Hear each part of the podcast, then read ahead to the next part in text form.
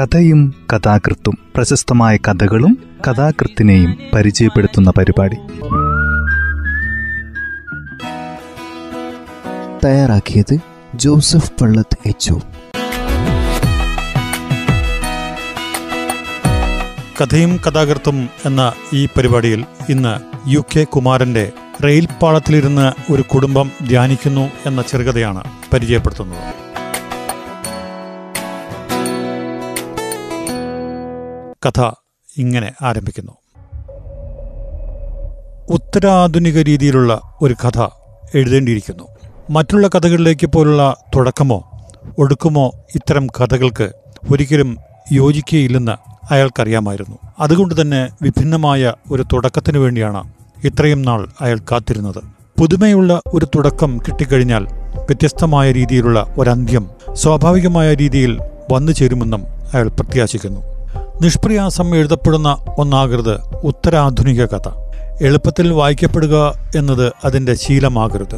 വായനക്കാരന്റെ ബോധപൂർവം ഗൗരവമേറിയതുമായ ഒരു സാന്നിധ്യം ഉത്തര ആധുനിക കഥ എപ്പോഴും ആവശ്യപ്പെടുന്നു. പതിവ് ശീലങ്ങളെല്ലാം ഉപേക്ഷിച്ചു കഥാരചനയ്ക്ക് മുതിർന്നപ്പോൾ അയാൾ ആലോചിച്ചത് ഇത്രയും കാര്യങ്ങളായിരുന്നു. ഒരു പുതിയ തുടക്കം. വാചകങ്ങൾ പല രീതിയിൽ തിരിച്ചും മറിച്ചും വെച്ചു നോക്കി തൃപ്തിയായില്ല. ഇത്തരത്തിലുള്ള അനുഭവം ആദ്യമായിട്ടായിരുന്നു. ഉത്തരാധുനിക രീതിയിലുള്ള ഒരു കഥയെഴുതാൻ കഴിയാതെ വന്നാലുള്ള ലജ്ജാകരമായ അവസ്ഥയെക്കുറിച്ച് ഓർത്തപ്പോൾ അയാൾ വ്യാകുല ചിത്തനായി കാലത്തിനൊപ്പിച്ച് കാൽ മുറിക്കുകയാണ് വേണ്ടത്. പല മട്ടിൽ കാലറുത്തു മാറ്റിയിട്ടും കാലത്തിന്റെ അഭിരുചിയുമായി അതിനെ പൊരുത്തപ്പെടുത്തി കൊണ്ടുപോകാൻ അയാൾക്ക് കഴിഞ്ഞില്ല. ചിലതിൽ വല്ലാത്ത കാൽപ്പനികത മറ്റു ചിലതിലോ ആർദ്രത വേണ്ട ഇതൊന്നും വരികളിലേക്ക് വലിച്ചിഴച്ചു കൊണ്ടുപോകരുത്. റെയിൽപ്പാളത്തിനരികിലാണ് അയാളുടെ വീട്. ഇടയ്ക്കിടെ ഇരമ്പങ്ങൾ സൃഷ്ടിച്ചുകൊണ്ട് തീവണ്ടികൾ തെക്കോട്ടും വടക്കോട്ടും പോകുന്നതൊഴിച്ചാൽ അവിടെ ശാന്തം. എഴുത്തുമുറിയിലെ മേശക്കെടുത്തിരുന്നാൽ കാണുന്ന റെയിൽപാളങ്ങൾ മടുപ്പിക്കാത്ത മനോഹരമായ ദൃശ്യങ്ങളൊന്നായിരുന്നു. പാടങ്ങളിലേക്ക് നോക്കിയിരിക്കെ പല കഥാപാത്രങ്ങളും അയാളുടെ കടലാസിലേക്ക് നേരെ കടന്നു വന്നിട്ടുണ്ട് ഇറങ്ങിപ്പോകണമെന്ന് എത്ര ആവശ്യപ്പെട്ടാലും വിസമ്മതിക്കുന്നവയായിരുന്നു അവയിൽ പലതും. അങ്ങനെ കയ്യിൽ വീണ കഥാപാത്രങ്ങളുടെ സൗഭാഗ്യത്തെക്കുറിച്ച് ഓർത്ത് ഏറെ നേരം ഇരുന്നിട്ടും പുതിയ കഥയ്ക്ക് തുടക്കം കണ്ടെത്താൻ കഴിഞ്ഞില്ല. മനസ്സിലേക്ക് തെന്നി വീണ വാചകങ്ങൾ അകത്തെവിടെയോ ഏങ്കോണിച്ച് കിടക്കുന്നു. വ്യഥയോടെ അയാൾ പുറത്തേക്ക് തന്നെ നോക്കിയിരുന്നു. റെയിൽപാളത്തിലെ വെയിലിനപ്പോൾ തിളക്കം കൂടി വരികയായിരുന്നു. പുലർന്നിട്ട് അധിനേരമൊന്നുമായിട്ടില്ല അതിനിടെ വെയിലിന് ചൂടേറി തുടങ്ങിയോ തെല്ലിട കഴിഞ്ഞാൽ പാളങ്ങൾക്ക് മുകളിലെ വെയിൽ തടാകം പോലെ പരക്കും. സൂക്ഷിച്ചു നോക്കിയാൽ കാണാം വെയിലിന്റെ ഓളങ്ങൾ പതുക്കെ പതുക്കെ ഇളകിക്കൊണ്ടിരിക്കുന്നത്.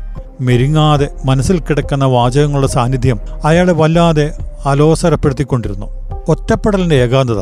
അന്നേരം ശബ്ദമുഖരിതമാക്കിക്കൊണ്ട് ഒരു വണ്ടി കടന്നുപോയെങ്കിലെന്ന് അയാൾ ആഗ്രഹിച്ചു. ശബ്ദത്തിന്റെ അനേകം ആവർത്തനങ്ങൾക്കിടയിൽ മുങ്ങിത്താണ് വീണ്ടും നിവർന്നു വരുമ്പോൾ മനസ്സ് കുറെ കൂടി സ്വസ്ഥമായേക്കാം. അതല്ലെങ്കിൽ വണ്ടിയിലെ അനേകം കമ്പാർട്ട്മെന്റുകളിലൊന്നിൽ എന്നും ഏതോ ഒരു അജ്ഞാതൻ തനിക്ക് നേരെ വെച്ചു നീട്ടുന്ന കൈ ഇപ്പോഴത്തെ പൊറുതികേടുകൾക്കും ഒരു ശമനം. ഒരു കൈ വായുവിലിങ്ങനെ ആഞ്ഞു വീശി അകന്നകന്നു പോകുന്നു. ഈയൊരു സാങ്കല്പിക ദൃശ്യത്തിന്റെ അനുബന്ധമെന്നോണം കഥയുടെ ആമുഖമായി ഇങ്ങനെയൊരു വാചകം അയാളുടെ മനസ്സിലേക്ക് തള്ളി വന്നു. ജോർജ് മോർ എന്ന മധ്യവയസ്കൻ തന്റെ ജീവിതത്തിലെ അവസാന രംഗം അഭിനയിച്ചുകൊണ്ടിരിക്കുകയാണ്. ഇപ്പോൾ ഓ ഇങ്ങനെ തന്നെ കഥ ആരംഭിക്കാമല്ലോ? എന്നയാൾ ചിന്തിക്കുകയും ഏറെക്കുറെ പുതുമയാർന്ന ഒരു വാചകം കണ്ടെത്തിയതിൽ ആശ്വസിക്കുകയും ചെയ്തു. വരികൾക്ക് കാൽപ്പനികതയുടെ ചുവയില്ല അവ ഒന്നുകൂടി നാവിൽ തുമ്പിലിട്ട് ചാലിച്ചു. അതിന്റെ മധുരം പൂർണമായും ആസ്വദിക്കുന്നതിന് മുമ്പേ റെയിൽപാളത്തിന്റെ തെക്കേ അറ്റത്തുള്ള വളവിലേക്ക് അയാളുടെ ശ്രദ്ധ പാടിയിരുന്നു പാളത്തിന്റെ കിഴക്ക് വശത്തുള്ള ഒറ്റയടി പാതയിലൂടെ ഒരു കുടുംബം വടക്കോട്ടേക്ക് വന്നുകൊണ്ടിരിക്കുന്നു. വെയിലിനിപ്പോൾ ചൂടേറിയിരിക്കുന്നു. പാടത്തിന്റെ അപ്പുറത്തും ഇപ്പുറത്തും ധാരാളം തണലുണ്ടായിട്ടും അതൊന്നും തന്നെ ഗവനിക്കാതെ വെയിൽ പരന്ന ഒറ്റയടി പാതയിലൂടെയാണ് അവർ നടന്നുകൊണ്ടിരിക്കുന്നത്. അല്പം അടുത്തെത്തിയപ്പോൾ മനസ്സായി ഒരമ്മയും മൂന്ന് കുഞ്ഞുങ്ങളും അടങ്ങുന്ന കുടുംബമാണത്. ഇളയ കുഞ്ഞിനെ അമ്മ തോളിലേറ്റിയിരിക്കുന്നു. മറ്റു രണ്ടുപേരും അമ്മയോടൊപ്പം വേച്ചു വേച്ചാണ് നടക്കുന്നത്. കുറെ കൂടി വടക്കോട്ടേക്ക് നീങ്ങിയപ്പോൾ ഒരു മരത്തണലിലേക്ക് അവർ മാറി നിന്നു. പിന്നെ തോളിലിരുന്ന കുഞ്ഞിനെ താഴത്ത് വെച്ചു ചുറ്റും പകച്ചു നോക്കി. അവരുടെ സംസാരം കേൾക്കാൻ കഴിയില്ലെങ്കിലും ചലനങ്ങളും ഭാവങ്ങളും നന്നേ വ്യക്തമായിരുന്നു. കരയുന്ന കുഞ്ഞുങ്ങളോട് അവർ എന്തെല്ലാമോ പൊലമ്പിക്കൊണ്ടിരിക്കുകയാണ്. ഇതൊരു വെറും കാഴ്ചയാണല്ലോ എന്ന് നീരസത്തോടെ അയാൾ കഥയിലേക്ക് തന്നെ മടങ്ങാൻ ശ്രമിച്ചു. എന്നാൽ നേരത്തെ കിട്ടിയ വരികളിൽ അതിനിടയിൽ എവിടെയോ നഷ്ടപ്പെട്ടിരിക്കുന്നു. ജോർജ് മോർ എന്ന മധ്യവയസ്കന്റെ ചിത്രം മനസ്സിൽ നിറഞ്ഞു നിന്നെങ്കിലും അയാളെ സ്ഥാപിച്ചെടുക്കാൻ വേണ്ടി നേരത്തെ സൃഷ്ടിച്ച വരികൾ തേടിപ്പിടിച്ചെടുക്കാൻ അയാൾക്ക് സാധിച്ചില്ല. പകരം കിട്ടിയ വരികൾ ഉത്തരാധുനിക കഥയ്ക്ക് ചേരുന്നതുമായിരുന്നില്ല. ഇതെല്ലാം ഉപേക്ഷിച്ചേ മതിയാവൂ. ജോർജ് മൂറിനെ മറ്റു വരികളിലൂടെ സ്ഥാപിച്ചെടുക്കാൻ അയാൾ ശ്രമിച്ചു. അപ്പോഴേക്കും ശ്രദ്ധ പാളിപ്പോയിരുന്നു. റെയിൽപാളത്തിന് അരികിൽ ഈ കുടുംബം എന്തിനാണ് വന്നതെന്നും അയാൾ ആലോചിച്ചു. അതിൽ നിന്നും ഒരു കഥ ഉരുത്തിരിഞ്ഞു വരാമല്ലോ. ഇത്തരം യാദൃശ്ചികതകളിൽ നിന്നും തനിക്ക് ഒരുപാട് കഥകൾ വീണ് കിട്ടിയിട്ടുണ്ട്. അവർ ആത്മഹത്യ ചെയ്യാനാണോ ഇവിടെ വന്നിരിക്കുന്നത്? ആത്മഹത്യ എന്ന ആശയം പൊടുന്നനെ മനസ്സിലേക്ക് തെന്നി വീണപ്പോൾ അയാൾ ആദ്യം ഒന്ന് പിടഞ്ഞു. ഒരു കുടുംബത്തെ ആത്മഹത്യയുമായി ബന്ധിപ്പിച്ചതിലെ ക്രൂരതയാണ് അയാളെ അന്താളിപ്പിച്ചത്. മറ്റേതെങ്കിലും അവസ്ഥയിലേക്ക് ചിന്തയെ തിരിച്ചുവിടണമെന്ന് അയാൾ ഏറെ ആഗ്രഹിച്ചെങ്കിലും ഒടുവിൽ എത്തിച്ചേർന്നത് ആത്മഹത്യ എന്ന ആശയത്തിൽ തന്നെ. ഒരു കുടുംബത്തിലെ ദൈന്യതയാകാം ആത്മഹത്യ എന്ന വാക്കിനെക്കുറിച്ച് ഓർക്കാൻ തന്നെ പ്രേരിപ്പിച്ചത്. കുഞ്ഞുങ്ങൾ കരഞ്ഞുകൊണ്ടിരിക്കുന്നു. അവരെ ആശ്വസിപ്പിക്കാൻ കഴിയാത്ത നിസ്സംഗതയോടെ അമ്മ പാളത്തിലേക്ക് ഉറ്റുനോക്കുന്നു. നിരാലംബമായ അവസ്ഥയിൽ എന്താണ് ഒരു രക്ഷാമാർഗം? വിശന്നിട്ടായിരിക്കാം.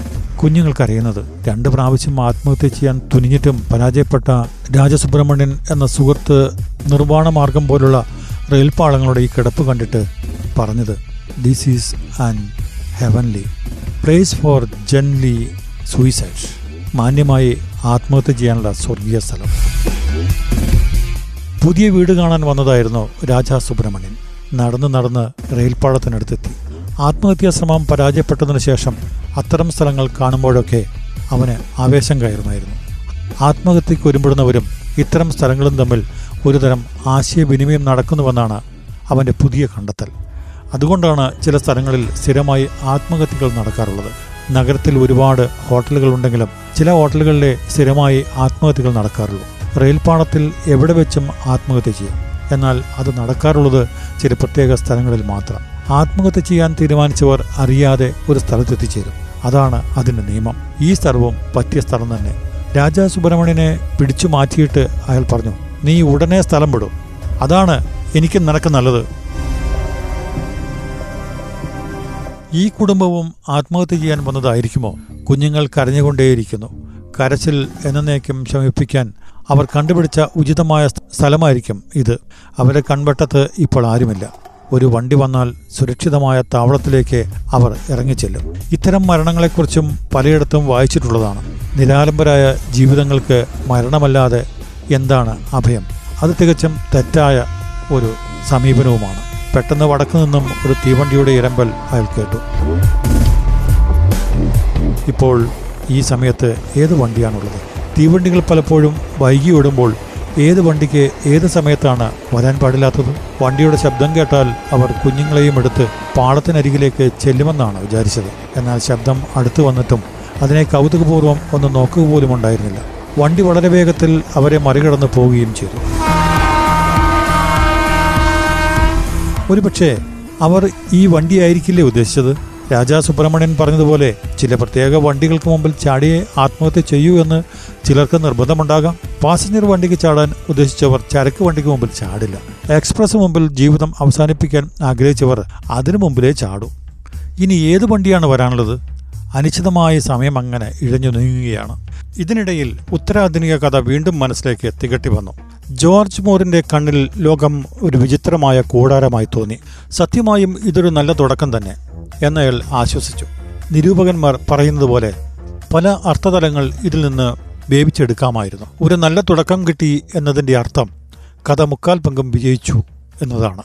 ജോർജറ്റ് നൂർ ചിന്തിച്ചുകൊണ്ടിരിക്കുന്നത് ജീവിതത്തിന്റെ വലിയ സമസ്യകളെക്കുറിച്ച്. യാന്ത്രികമായ ജീവിതം സംഭാവന ചെയ്ത ഒരുപാട് ദുരിതങ്ങളുടെ പ്രതീകമാണ് ജോർജ് മോർ. പാവം ജോർജ് മോൾ അയാൾ ഭക്ഷണം കഴിച്ചു വന്നപ്പോഴും ആ കുടുംബം മരച്ചുവട്ടിൽ തന്നെ ഉണ്ടായിരുന്നു. കുട്ടികൾ അപ്പോഴും കരച്ചിൽ നിർത്തിയിരുന്നില്ല. അമ്മയ്ക്ക് അത്ര നിസ്സംഗത. എന്തുകൊണ്ട് അവർക്ക് കുഞ്ഞുങ്ങളെ ആശ്വസിപ്പിച്ചുകൂടാ? ഒരു കടങ്കഥ പറഞ്ഞ് ഒരു നാടൻ പാട്ട് പാടി ഇതെല്ലാം ഇപ്പോൾ വിരളമായി വരികയാണല്ലോ എന്നാൽ ദുഃഖഭാവത്തോടെ അപ്പോൾ ഓർമ്മിക്കുകയും ചെയ്തു.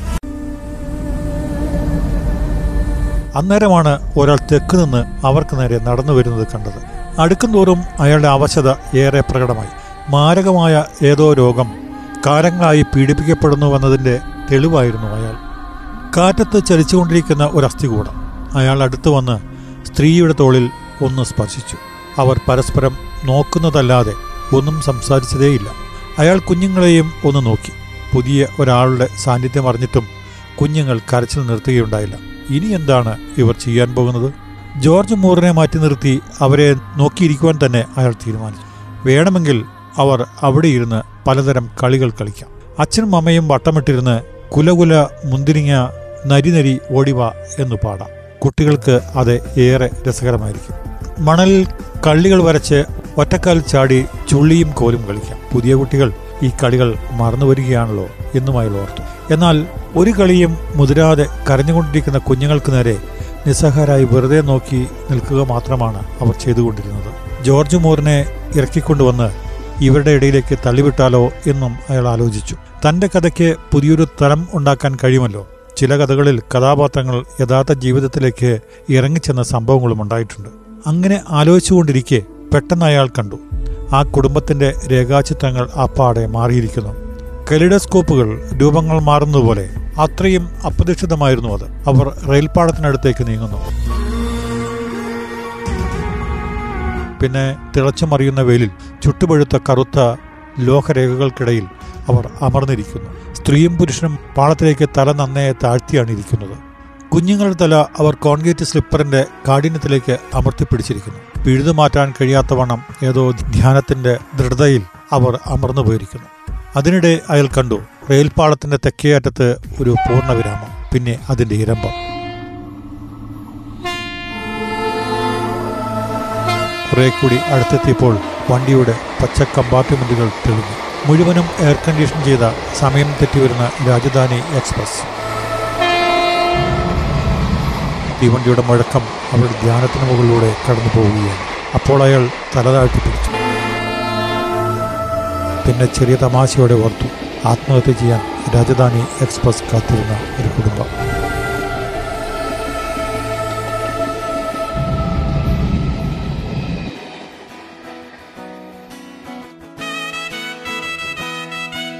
യു കെ കുമാരന്റെ റെയിൽപ്പാളത്തിലിരുന്ന് ഒരു കുടുംബം ധ്യാനിക്കുന്നു എന്ന ചെറുകഥയാണ് ഇന്ന് ഈ പരിപാടിയിൽ അവതരിപ്പിച്ചത്.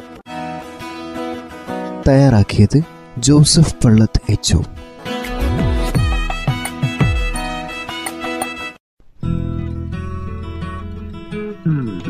കഥയും കഥാകൃത്തും പ്രശസ്തമായ കഥകളും കഥാകൃത്തിനെയും പരിചയപ്പെടുത്തുന്ന പരിപാടി.